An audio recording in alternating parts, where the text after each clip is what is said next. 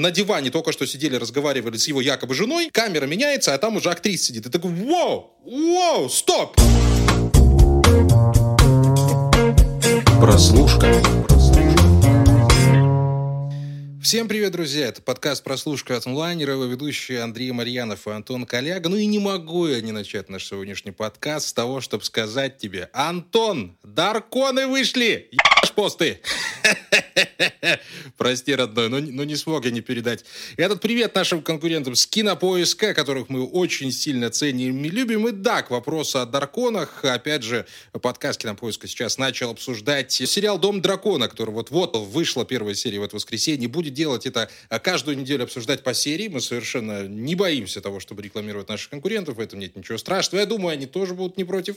Но мы все-таки будем придерживаться нашей обычной тактики и рассуждать о сериалах по мере их завершения. То есть мы уже поговорим про «Дом дракона», когда сериал выйдет до конца, и то же самое мы сделаем э, с сериалом про «Властелин колец», поэтому всему свое время сложим сначала э, все, все картиночки, все пазлики в единое целое, а потом уже будем рассуждать. Ну а сегодня у нас в нашей сфере внимания, будем говорить так, оказался один из самых необычных, и я бы сказал, один из тех сериалов, которые я бы в здравом уме не посмотрел. То есть, если бы ко мне не пришел Антон Олегович и не сказал, Андрей Юрьевич, смотреть нечего, да?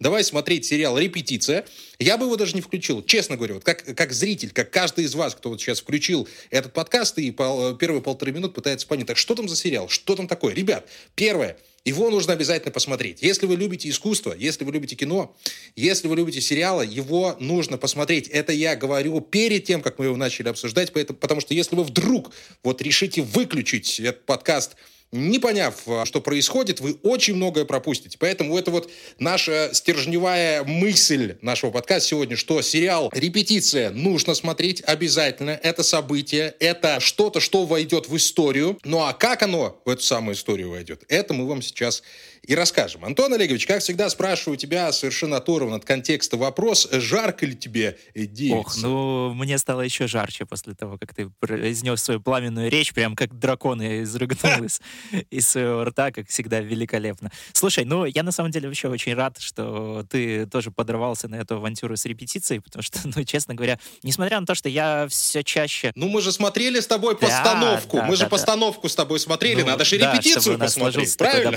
Кстати, послушайте обязательно подкаст про сериал «Постановка». Тоже э, очень такое э, классное мета-постмодернистское упражнение, но, наверное, даже все-таки не дотягивающее до репетиции, несмотря на то, что там в главной роли куча выдающихся актеров. Ладно, в общем-то, сериал да, «Репетиция» на самом деле... Его, да. Слушай, я даже вообще не знаю, с чего тут можно заходить и как объяснять э, в двух, трех или там даже 15 словах, э, о чем этот сериал. Я, наверное, закину просто общую концепцию, которую, в принципе, описывают во всех синопсисах. То есть у нас есть э, главный герой, он же режиссер, он же сценарист, он же шоураннер э, сериала «Репетиция».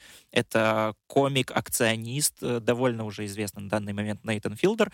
Э, когда-то, пару лет назад, он прославился таким шоу, как «Нейтан спешит на выручку», где он в формате реалити помогал разным всяким мелким бизнесам разной степени успешности, собственно, приходить к успеху. Довольно абсурдными методами очень часто. Он там, например, в одной серии воспользовался законом о пародиях, который который вроде как существует в США по авторскому праву, и создал э, кафешку под названием, ну, вернее, помог другим людям создать кафешку под названием «Тупой Starbucks». И про этот «Тупой Starbucks» писали вообще все, и это было прям какое-то, ну, одна из таких самых главных смешных новостей года. В общем, очень много разных всяких странных штук он делал, э, и теперь вот он э, добрался до телеканала HBO, на котором вышла репетиция, то есть тоже как бы не последний, значит, у нас сериал, то есть мы его не выкопали где-то там из, из недр артхауса, Хауса. И чем он, собственно, в нем занимается? Он э, предлагает людям, которые э, ожидают какого-то важного события в своей жизни, тоже важного для них, потому что там как бы, э, если начинаешь смотреть репетиции, кажется, что там, ну,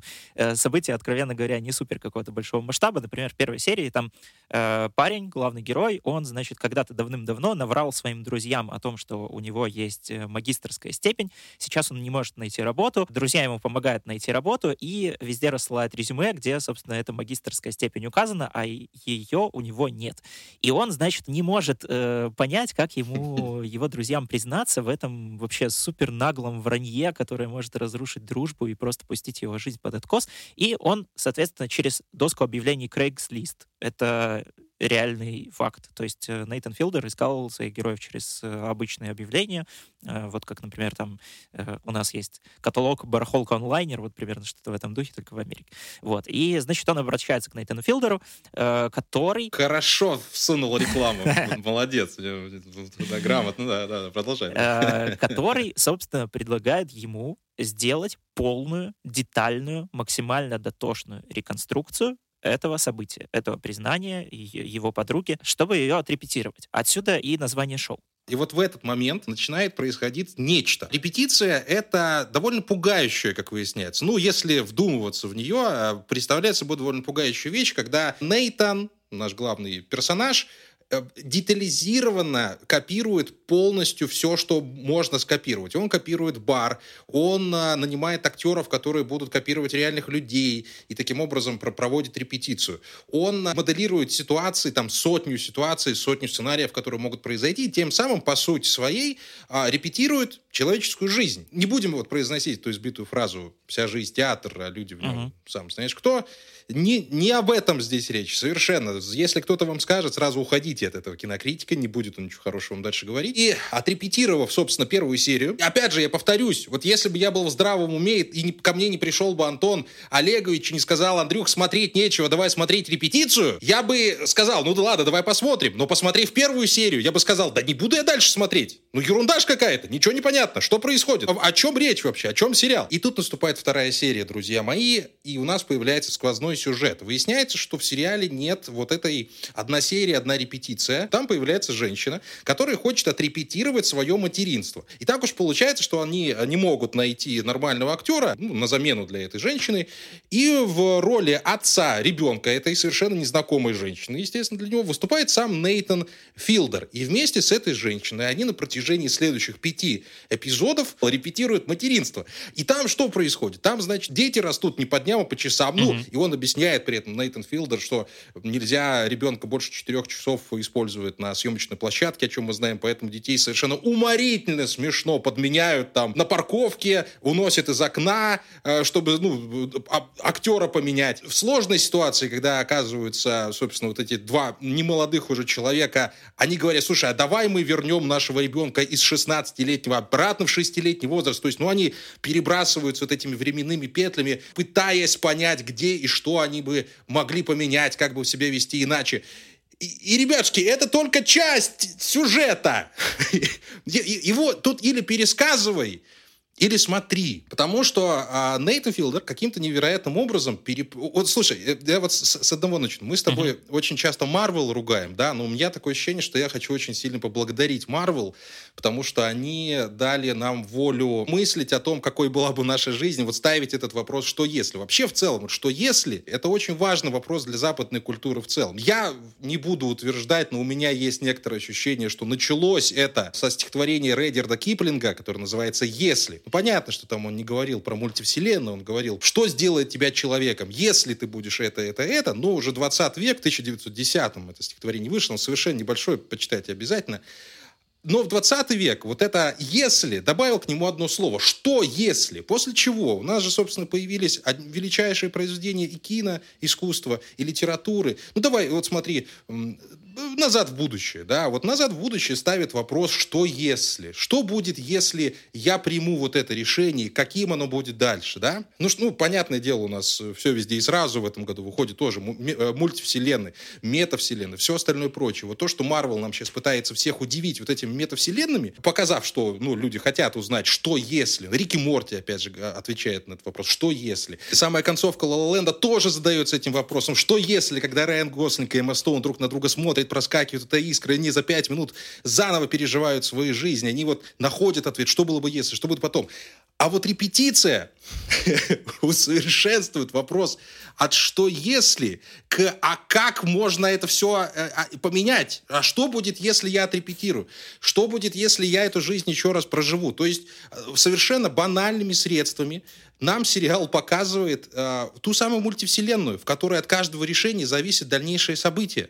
И тут не нужны никакие там вот мультибюджеты, мега-звезды. Нет, нам просто вот на одном носовом платочке, в одном доме показывают, как работает вообще человеческая жизнь. И как работает ответ на самый главный вопрос. Что если? Это удивительный сериал. Я так рад, что его посмотрел, так рад, что увидел. У меня столько мы... Он не выходит у меня из головы. Это восхитительное произведение. У тебя хоть немного таких же вопросов в голове завертелось после этого? Или ты его, его ну, в какой-то другой плоскости увидел репетицию? Скажи, пожалуйста. Ну, наверное, первая плоскость, э, в которой ты начинаешь сразу же рассматривать репетицию, это э, какая-то жанровая, что ли, форматная, просто потому что, ну, как мы обычно привыкли все равно мыслить как- как-то э, форматами сериалов. Вот у нас, значит, есть документальный сериал, вот у нас есть, значит, игровой, вот у нас есть драма, вот у нас есть мелодрама, а это комедия, а это у нас есть еще, допустим, реалити-шоу. Меня в первую очередь даже подкупило и подбросило вот как раз к просмотру репетиции как раз-таки то, что это какой-то непонятный гибрид всего со всем, это действительно какое-то все везде и сразу, и даже если э, репетицию вдруг будут номинировать в наградном сезоне где-то, а его, ну, я надеюсь, должны все-таки куда-то хотя бы номинировать, э, я, честно говоря, не хотел бы оказаться на месте тех ребят, которые выделяют категории для сериалов, потому что куда его определить? То есть у нас, с одной стороны, окей, э, Допустим, мы возьмем категорию документалистика. Это действительно у нас, значит, Нейтан Филдер играет Нейтана Филдера, у нас все настоящие люди, они по-настоящему репетируют все свои грядущие настоящие события. Окей, с документальной частью, допустим, разобрались. Это вроде бы как бы и реалити-шоу, да, то есть люди как бы в каких-то заданных обстоятельствах что-то там как-то реагируют, взаимодействуют друг вместе с другом, но при этом э, к реалити-шоу, я думаю, что у многих наших слушателей, да и у нас с тобой, скорее отношение такое, ну, скажем так, пренебрежительное. То есть как будто бы реалити-шоу — это, в принципе, какой-то оксюмарон для самой по себе реальности, потому что все прекрасно понимают, что нет ничего более постановочного, чем реалити-шоу. Потому что там люди изображают какие-то совершенно не свои жизни, там все по, по сценарию, и вроде как все пытаются делать вид, что это все по-настоящему. И здесь тоже вот этот момент есть, и мы все равно, знаешь, не до конца понимаем, насколько постановочно это шоу. Потому что меня больше всего цепляло как раз-таки всматриваться в репетицию, и из-за чего я вот просто не мог ни одной секунды оторвать глаз от экрана, потому что мне хотелось как-то, знаешь, где-то то ли раскусить сериал, то ли уложить его по ходу в голове. Да-да-да, вот понять ты, ты смотришь да, сцену, я, я и, понимаю, ты, и ты вот максимально пытаешься внимательно воспринимать ее, потому что ты такой думаешь,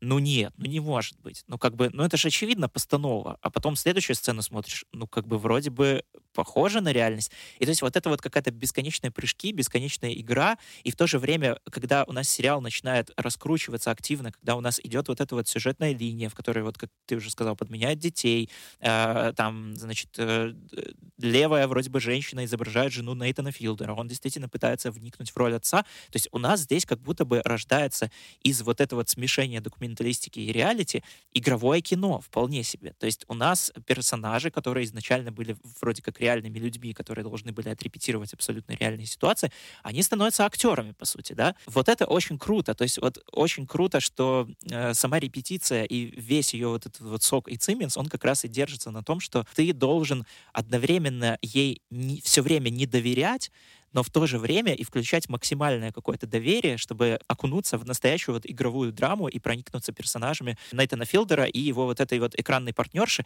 И на самом деле в какой-то момент... Да, Антон Ильич, ну все и разбивается э, эпизодом с мальчиком, Да, да, да, который... я еще до этого дойду. Смотри, Да, э, и да. просто вот прикол в том, сериал тебе помогает вот вообще максимально стереть вот эти вот все концепции у себя в голове и понять, что очень часто даже вроде бы самое постановочное кино, оно может показать тебе более сырую какую-то и жизненную правду, чем э, просто камера, включенная в доме, просто где живут обычные люди. И Нейтан Филдер, вот как раз вот создавая вот эти вот свои репетиции, он показывает, что в целом можно делать все, что угодно, и нет никаких рамок, нет ки- никаких жанров, и это вот, мне кажется, вообще максимально какой-то революционный концепт э, для телевидения, потому что, честно говоря, я, наверное, не вспомню даже таких примеров именно в сериалах. Допустим, в документалистике, как э, в полнометражном кино, такое было уже, и если там приводить Ну, самый знаменитый дело, пример, это, да. допустим, Синегдаха Нью-Йорк, само собой. да, Синегдаха Нью-Йорк, это, что- это если из игрового кино э, Чарли Кауфмана, да, там, где Филипп Сеймур Хоффман, он тоже играет э, человека, который бесконечно наслаивает там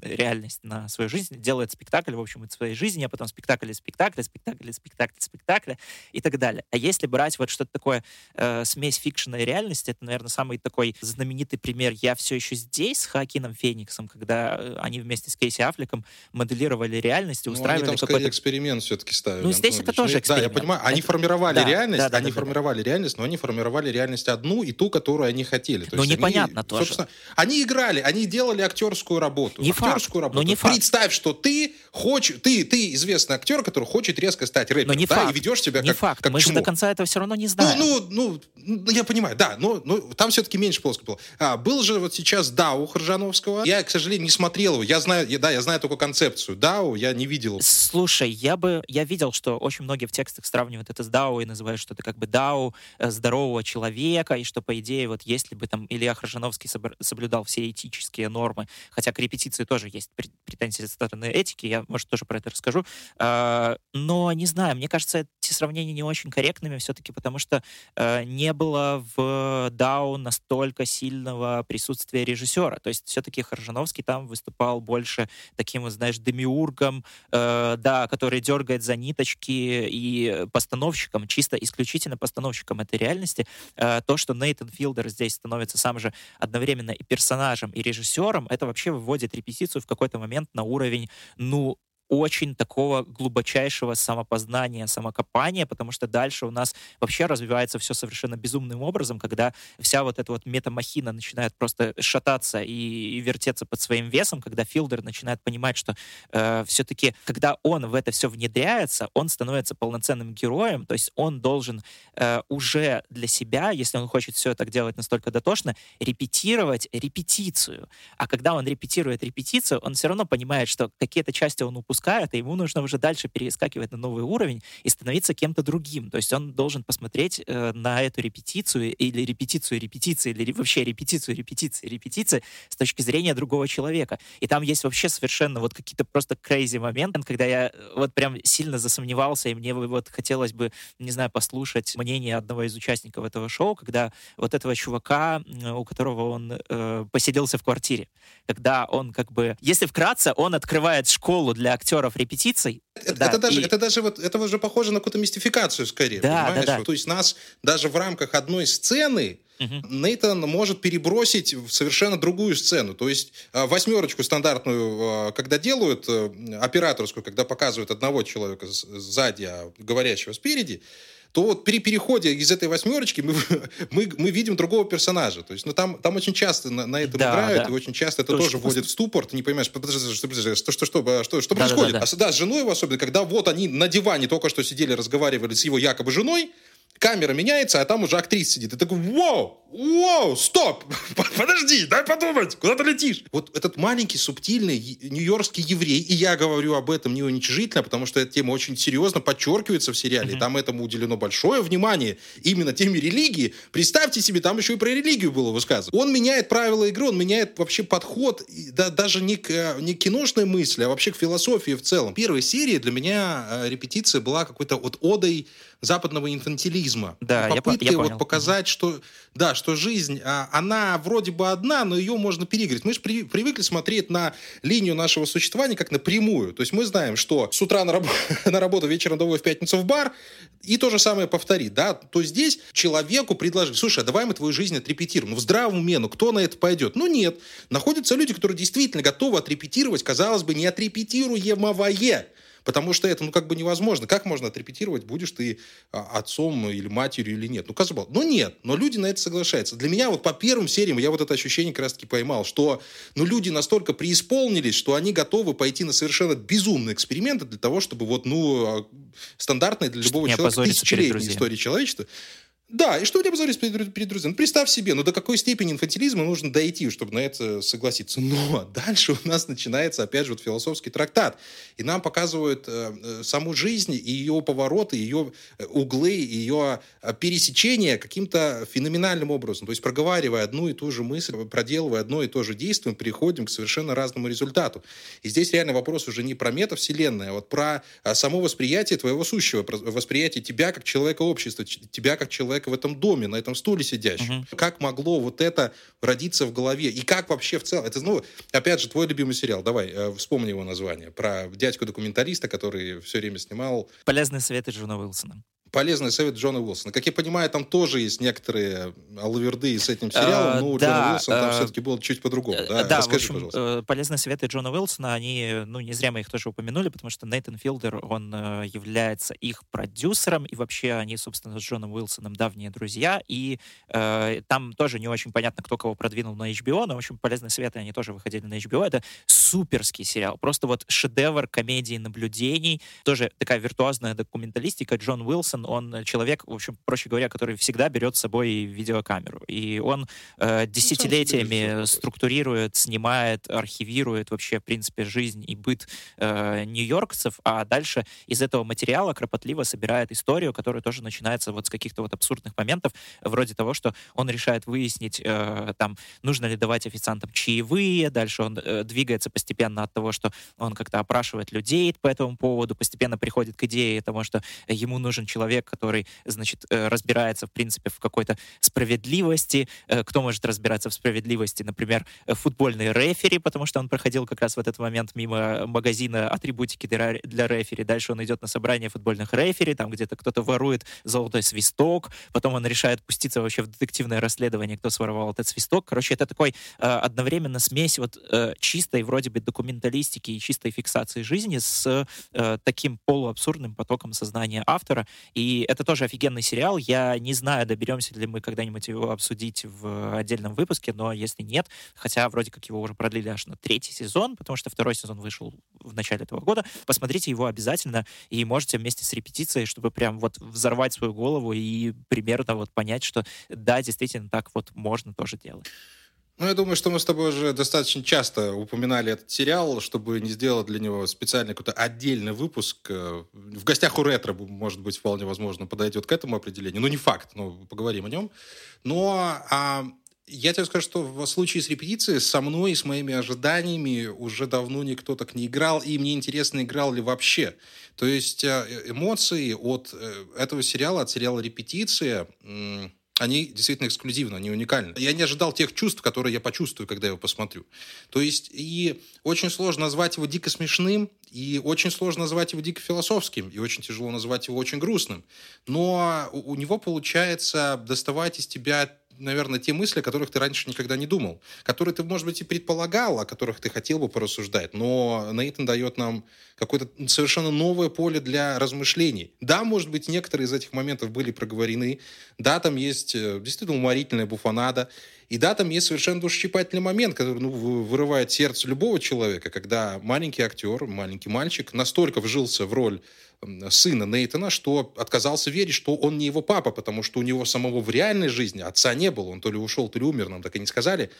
А, и сцена их прощания, сцена, попытка Нейтана объяснить ему, что он не его папа, ну, ребята, если, если вы не плакали, у вас нет сердца, я не знаю, как это по-другому объяснить. И в этот момент ты опять теряешься, ты не понимаешь, так реальность это или вымысел. Ну, ну ты же видишь глазами, ты чувствуешь ушами, что сыграть такое невозможно, что это действительно документальный момент. И даже если были какие-то, э, ну, условно, показательно, постановочные моменты там игры Нейтана с детьми или разговоров с женой, ну, они действительно могли бы быть постановочными. То вот uh-huh. в этот момент, когда ты видишь, как выдумка и реальность перемешиваются, и как выдумка влияет на реальность, каким образом вот она может сформировать новую реальность и заставить человека жить в ней, поверить в нее, ну, тебе мурашки бегут по телу. То есть ты, ты во-первых, понимаешь, насколько сильно искусство, насколько сильно слово, насколько сильно впечатление – и что человек, да пускай маленький, он может иногда ну, потеряться в этом всем, он, он может не понять, что происходит да, на самом это деле. с мальчиком действительно самый выбивающий просто почву из-под ног и шокирующий момент сериала.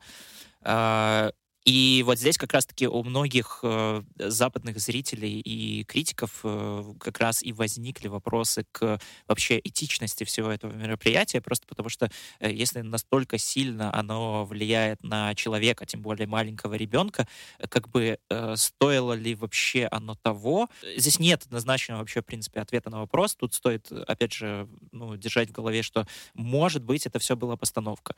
Э, стоит держать в голове, что все-таки HBO, опять же, не последний телеканал и явно не с последней командой юристов и адвокатов, которые, э, ну, наверняка дают подписать героям, очевидно, толстые контракты, которые, ну, как, как это предполагают какое-то понимание вообще, что там происходит. В паре отзывов я видел такую фразу, что хорошо, что Нейтан Филдер решил не стать маньяком. И это действительно такая мысль, которая тоже сразу же приходит после просмотра. И все-таки, э, да, радуешься, что человек как-то э, пытается маньяческие, по-хорошему, вот с точки зрения какой-то художественного перформанса, маньяческие наклонности, он как-то пытается все это структурировать, упаковать и сделать вот максимально как-то правильно э, по отношению, да, ко, ко всем участникам. Э, это действительно очень круто. И, ну, я я не знаю, что сказать. Я надеюсь все-таки, что с мальчиком действительно все хорошо, и я надеюсь, что э, Нейтон тоже сам не сошел с ума, просто потому что потом он начинает настолько вообще, в принципе, сам э, рефлексировать и осмысливать вот этот вот вопрос, как вообще так получилось, что, значит, э, моя вот эта вот вроде бы такая простенькая реконструкция, ну, значит, мы, мы же просто играем, мы же делает, там не, ничего Ан- такого... Антон, и что он да. делает для того, чтобы понять, что он мог сделать по-другому? Он начинает репетировать ассоциировать этот момент с этим мальчиком и пытается обыграть его с разными, да, с да, разными да, актерами. Он возвращается и в прошлое, и... это, это меня вот а, у меня в голове там какая-то вава, наверное, началась, когда он, ну ты и ты понимаешь, что да, человек, и причем он совершенно на одном тоне, он очень монотонно разговаривает, там закадровый текст, бу-бу-бу, я, я. Вот у него там на лице видны переживания, там люди рыдают, а он начинает вот свой нарратив все равно там, ну и значит я решил отрепетировать этот момент. И ты понимаешь, что ну, человек uh-huh. действительно, ну, он маньяк. Получается, что он воспринял реальность как выдумку. Он попытался найти способ реальность изменить. То есть да. не, а, не отрепетировать будущее, а отрепетировать прошлое, отрефлексировать его через репетицию, через свое проживание в этом пространстве. Ужас, как такое в голову могло прийти? Господи, где полиция нравов? Что вы со мной сделали? Вау, это, это правда очень круто. Это звучит, наверное, на словах безумно. В сериале это еще безумнее. И репетицию уже продлили на второй сезон. Э, репетицию продлили на второй сезон, да. И мне страшно вообще представить, что, что там вообще будет. Э, и, ну, видимо, боссы HBO все-таки на фоне всех этих э, трясок, которые сейчас происходят там с закрытием Макса, с объединением и с закрытием и удалением там 70-80% сериалов явно верят тоже в этот проект, потому что, ну, один из немногих сериалов HBO-шных, который сейчас вот прям вот настолько явно и беззаговорочно получает продолжение. Э, это прям очень круто. Я... Ну, в него нельзя не я верить. однозначно Антон, буду слушай, ждать. мы же знаем, что в HBO, в HBO не сидят циники. Мы это знаем на примере последних 20-25 лет их работы. Uh-huh. Они, они не гнушаются искусства. Это факт совершенный. Они знают, что делать, чтобы нас завлечь, что, чтобы сделать что-то выбивающееся из колеи. В этот раз получилось настолько выбивающееся из колеи, что это должно занять совершенно свое какое-то особое место в пантеоне величайших сериалов современности, да и вообще. Ну, это искусство, дорогой мой человек. Вот такое ощущение у тебя возникает, когда ты становишься свидетелем искусства. Угу. В его первоначальном, в его первозданном виде, когда множество вариантов для интерпретации, миллиарды возможностей для эмоционирования, э, гипертриллионы путей для переосмысления. То есть здесь нет ничего очевидного, нет ничего однозначного. Тебя, как маленького ребенка, бросают в огромный торговый центр и говорят, разберись. А вот сейчас разбирайся, где ты, что да, ты, как, как позвать маму, папу и сколько стоит мороженое. На этом, получается, Филдер, он за это вот именно бросает нас вот в холодную воду. В самой первой серии нам никто ничего не объясняет. Нам сразу показывают уже сцену репетиции, а потом через пять минут говорят, я только что отрепетировал встречу с вами. То есть я и для этого построил дом, чтобы отрепетировать. Ну, а, что ты делаешь? Да, Останови... и э, это действительно очень классно и здорово. И вот эти эмоции, они действительно чистые эмоции, они, правда, очень ценны. И, э, ну, извините, что у нас э, получился в этот раз немножко такой сбивчивый подкаст, и мы тут просто перебиваем, а вот здесь вот это, а вот это, а вот я вот это чувствую. И не всегда, наверное, понятно, что мы пытаемся выразить и что почувствовать. Ну, сорян, во-первых, мы не репетировали этот разговор. Э, во-вторых, ну, мне кажется, все-таки такие обсуждения и такие эмоции, надеюсь, что у нас получилось ими вас заразить, они гораздо более более, ну, ценные, опять же, чем мы бы просто сейчас сидели и рассказывали, что, а, вот здесь вот хорошо сделано, вот здесь вот плохо сделано, вот здесь картинка красивая, а вот Там здесь же и про игру невозможно да, говорить, это, потому это... что игра актерская. Здесь все-таки идея давлеет над э, исполнением. Исполнение не так суть важно. Не так важно, что они делали вокруг себя зиму, когда вокруг на самом деле лето. Это уже форма. Да. Содержание здесь настолько сильно давлеет над всем, что ты, да плевать, хоть он черно-белый будет снять на 8-миллиметровую камеру, плевать. То, как он исполнен, то, как он смонтирован, то, как он сделан и придуман. Ну, я клянусь, это стоит того. Я, я был свидетелем искусства, друзья. Два года мы потратили на то, чтобы я это сказал. Два года поиска сериалов чтобы наконец-то я вышел во все... Я ору сейчас на весь Батуми, я кричу, ребята, я видел искусство по телевизору. Одно из величайших впечатлений, которые я получал от просмотра телесериалов, одно из величайших, я вам кричу, вот Твин Пикс и рядом репетиция. Если вы его не поймете, прекрасно, замечательно. Главное, что вы его посмотрите. Главное, что вы положите эти впечатления к себе в голову. Они там уже будут обрабатываться вашим мозгом на протяжении всей вашей прекрасной счастливой жизни. И вы будете так или иначе а, делать откат к этому опыту. Вы будете осмыслять его, не осмысляя. Это вот именно так и картина работает. Ты посмотрел на картину, картинку видел, черт знает. А потом бах, Магрит в голове возник. И ты что-то увидел, и ты что-то понял. Его нельзя даже как сериал воспринимать. Это вот именно художественное впечатление. Именно поэтому мы сериалы смотрим, ребятушки. Да, у нас есть проходные проекты. Мы уже в этом году пообсуждали совершенно ну, дурацкие были у нас сериалы, да, и там Караморова же вначале. Господи, зачем, за что, что вы сотворили вообще? Что вы сотворили с этим прекрасным искусством телевизионных сериалов? Вот как оно выглядит, как сериал «Репетиция». Я все сказал! Все. Ну, тут э, добавить нечего, да, действительно. Репетиция — это точно то, что нужно посмотреть всегда по отношению к чему-то такому, вот, э, что у тебя вызывает вот такие чистейшие эмоции и чистейшее восхищение вообще самой формой и содержанием, и всем вообще, как это сделано, исполнено, придумано, э, хочется говорить банальными фразами, что там каждый найдет что-то свое. Но это это действительно так. Это вот, это правда, это вот как то цифровое зеркало, в которое там вы смотрите и видите э, себя постаревшего или помолодевшего, или э, посмотрите, поймете вообще, о чем я говорю. В общем, э, репетицию э, обязательно включайте, смотрите. Э, он сейчас у меня появляется где-то в лентах, э, но понятное дело, что перед Дарконами от Антона ничего вообще не устоит, а там еще и «Властелин колец», поэтому две эти махины однозначно задавят э, такой маленький шедевр, шедевр. Это, ну, правда, шедевр. Э, поэтому посмотрите, пожалуйста, если вы доверяете нам, нашему ну, вкусу. Ну, мы, мы вас вдвоем умоляем, ну посмотри, вдвоем, в два голоса, кричим, ребят, я ради этого работаю, ради этого смотрю, читаю и наблюдаю, восхищаюсь этим отвратительным миром вокруг. Спасибо большое Нейтану. Спасибо большое тебе, Антон Олегович, ты сегодня меня тоже хорошенько вытерпел, и всем, э, кто нас слушает, расскажи, пожалуйста, где нас можно слушать, Антон Олегович? Э, ну, я думаю, что все, кто нас уже слушает, и так понимают, где нас можно послушать, но на всякий случай, если вы вдруг захотите скинуть ссылочку своим друзьям, друзьям, родителям, своим мужьям, женам, детям, э, настоящие это жены, дети или нет, или это просто актеры. Э, кидайте им ссылку обязательно на Apple Podcast, на CastBox, на Яндекс Музыку, на Spotify, если вы вдруг живете не в России или не в Беларуси. На Google Podcast мы тоже есть. Э, где-то на каких-то из этих платформ можно оставлять отзывы и ставить нам звездочки и сердечки. Обязательно воспользуйтесь этой опцией. Мы будем очень рады. Ну, услышимся через неделю. Пока-пока. Да, с вами был подкаст «Прослушка». Андрей Марьянов и Антон Коляга. Встретимся на следующей неделе. Пока! Пока!